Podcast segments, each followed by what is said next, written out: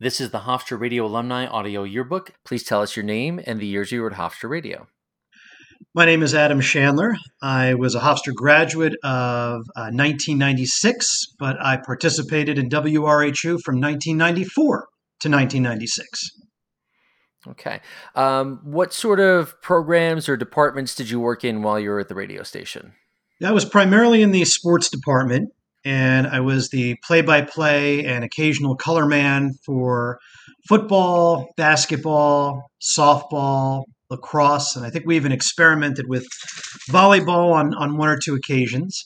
And then my senior year, uh, along with Thad Brown, we were the co hosts of Airwave at one in the morning on Friday going into Saturday, which just goes to show you what kind of a social life we had on Friday nights uh, don't knock it. That's I I got my start there on Friday nights at one a.m. So uh, you know I, I consider it to be a to to be a great spot. But yeah. so you did Airwave. Did you do any other music shows or community programs? I was uh, the occasional board operator for uh, classical music in the afternoon, and mm. also for uh, Pat Thompson and Tony Jackson's Irish music shows. Did you have any titles or management positions while you were at the radio station? No, I think play by play, play by play color man and host was about as high as it got. Uh, at the same time, I was uh, also in leadership positions with Hofstra Television on the other side of what was then Dempster Hall. So I was the sports director and the program director uh, concurrently when I was uh, active at WRHU. Okay.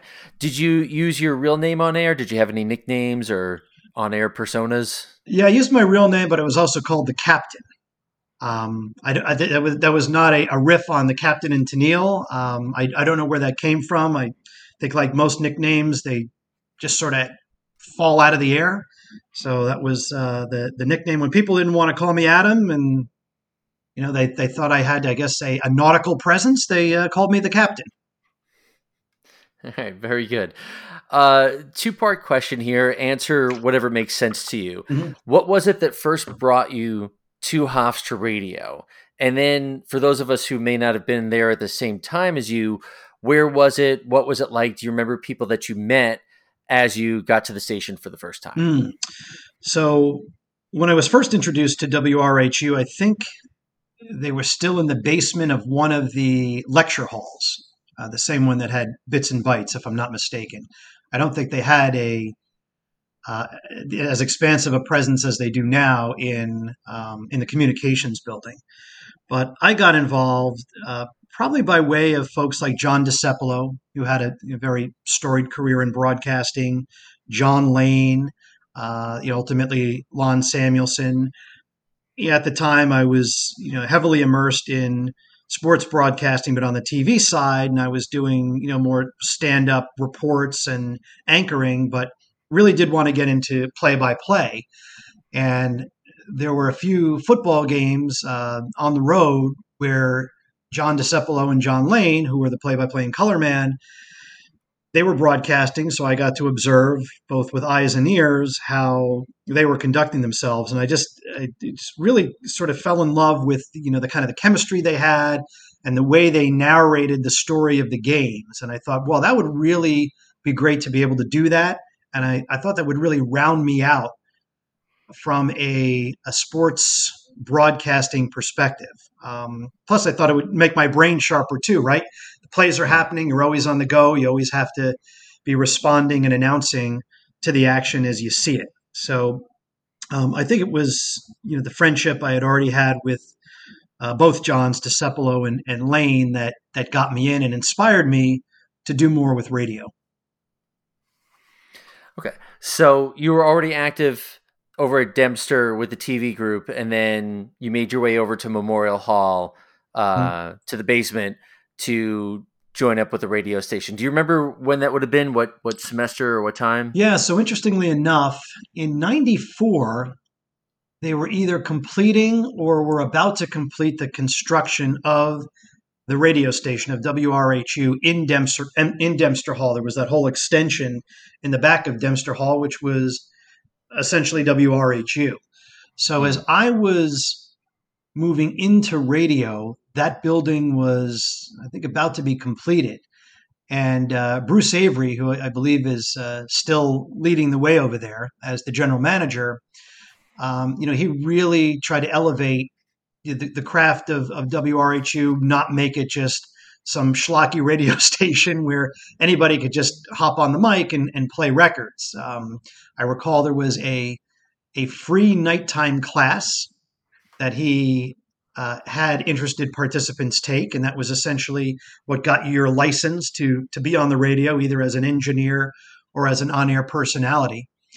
And um, you know, you had to take a test. It wasn't uh, you know just hey, take the class and voila, you're certified. There was a little bit of, of rigor around you gaining entry to, to be on the air.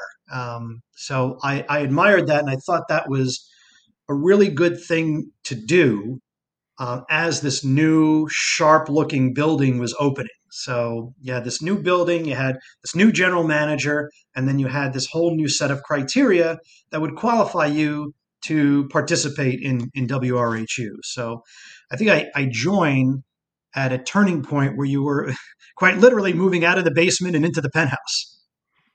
Right, right. So did you take your classes in the new building or back in Memorial? Uh, for me, it was in the new building. Okay. Okay. So that probably would have been spring of 94 or fall of uh, 94 something like that yeah some, something along those those lines uh, i'd have to look at my transcript to see when exactly that happened but that sounds about right do you remember anything in particular that you learned, or a good uh, hint, or or uh, uh, a piece of advice that you got during those training classes that you kept with you? Yeah, there, there were a few. Um, so you know, my teachers were Bruce Avery and Sue Zizza. Hmm. And you know what I found interesting? They, they co-taught. Um, I forgot what the name of the course was, but it was like foundations in radio production.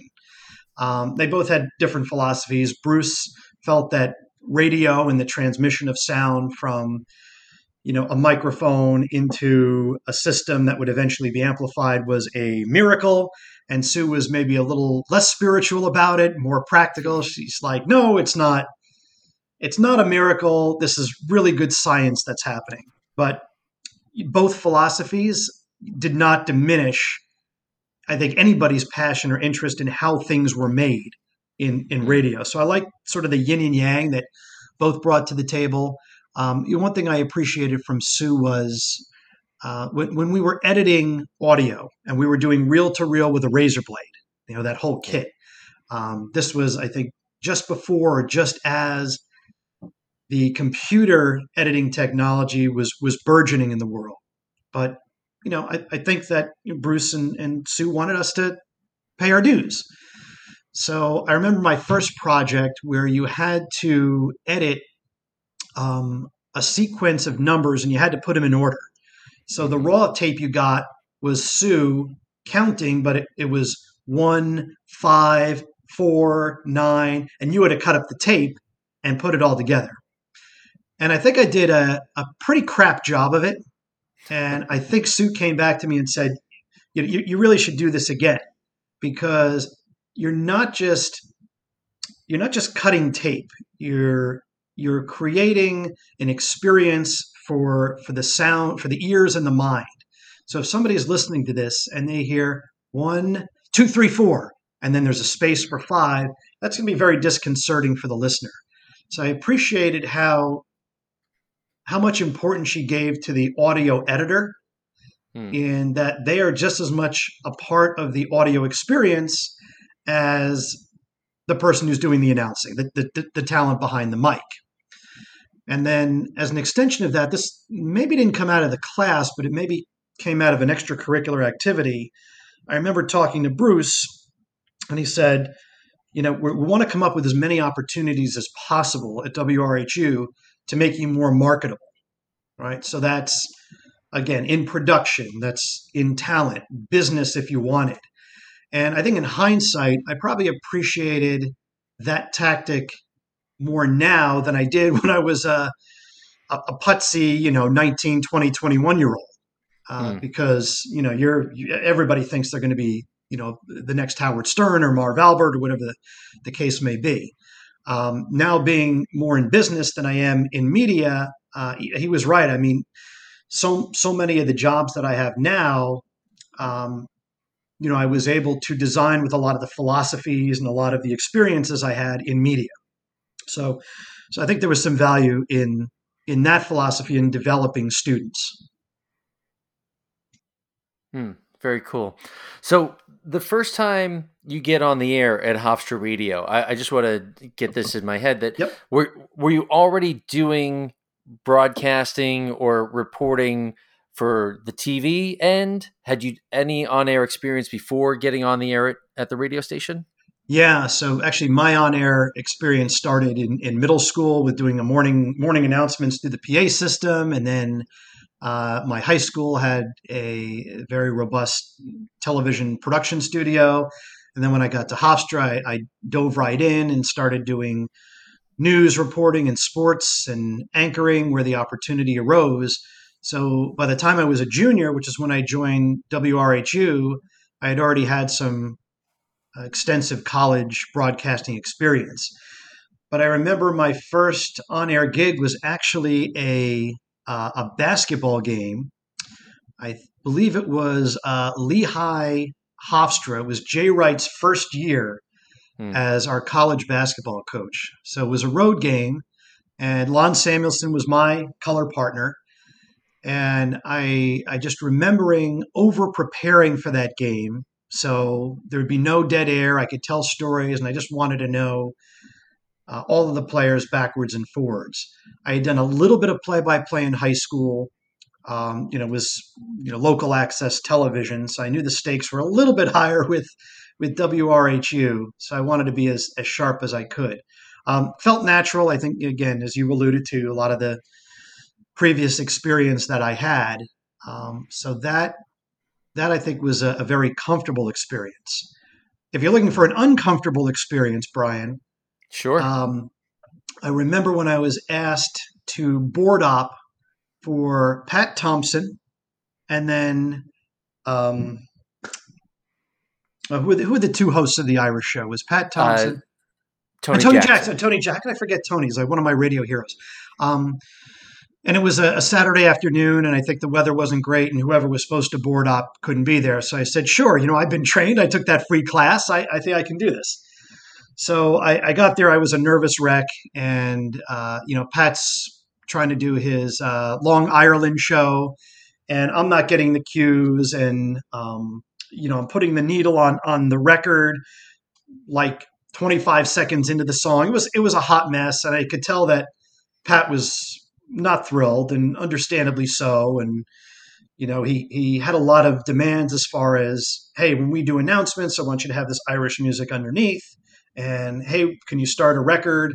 As I begin talking, so I can talk up the record, and a lot of that board operation work was was new to me. Um, the coordination of all all the buttons and faders and you know pat liked using records so you know he liked using that format so i had to keep that in mind too. So there's a lot of coordination.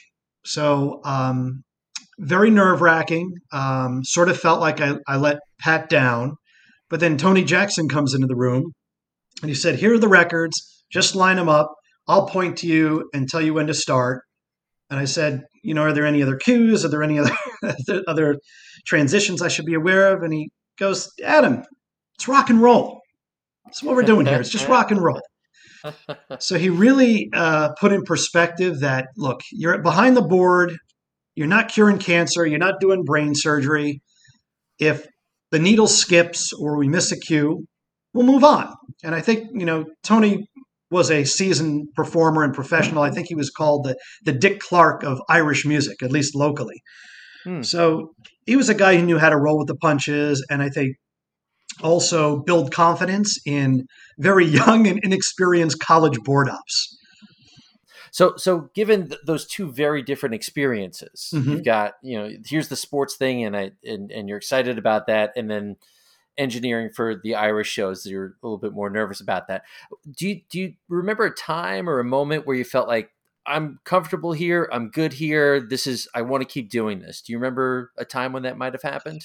Yeah, well, certainly uh, when we were in the throes of of you know doing those play by play broadcasts, especially on the road. Um, you know, I think that you know doing a craft that uh, you you really enjoyed, especially when you were prepared, and then seeing other parts of the country. I thought that mm. that combination of being an ambassador of the school of the radio station and yet still being able to partake in in something that I was passionate about that's where I said all right this is this is the nexus. I can really get used to that. And while I'm not on the air you know as regularly like on a on a you know national or global station now that whole ambassadorship that whole travel that whole you know bringing an expertise to another part of the world you know, is is something that I still do today, and it, it you know really got its roots at, at WRHU when I was doing play by play. The other time I felt really comfortable was, and and this was really just having fun. It wasn't about stopping and saying, "Boy, I'm getting into my groove." It was mm. just about enjoying the experience, and that was when I was working with Thad Brown, who's now a sportscaster up in Rochester we uh, hosted this, you know, very goofy version of uh, of Airwave, very very late into the wee hours of uh, Friday night into Saturday morning, and you know we were playing playing records that are playing music that you know we knew was kind of alternative. We are playing a lot of B sides and you know bands that people knew, but maybe music that that they didn't. And in between tunes, uh, Thad and I would you know would kibitz and and joke and you know even read some some of the goofier stories out of out of the Chronicle. Uh, you know, maybe we weren't uh, we weren't licensed to do that, but we did it anyway because we figured, all right, it's one in the morning. Who's going to knock us off the air? but you know, um, ironically enough, so while I, I maybe at that time aspired to broadcasting, my first full time gig in radio when I graduated was the morning show DJ at an oldie station in North Jersey. So, kind of cutting my teeth and doing it with a partner where there had to be a little repartee going on. That again was uh, a, an expertise that uh, began at, at, WRHU in the very, very wee hours of, Friday nights and the Saturday mornings. But um, you know, you asked about comfort. Um, you know, there was never a time when I hosted that show where I, I didn't feel uncomfortable. I thought I was doing the wrong thing or I thought I would be getting in trouble. It was just a natural groove to it. I think they call it flow, right? When you're in the groove and time time is of no essence. Hmm.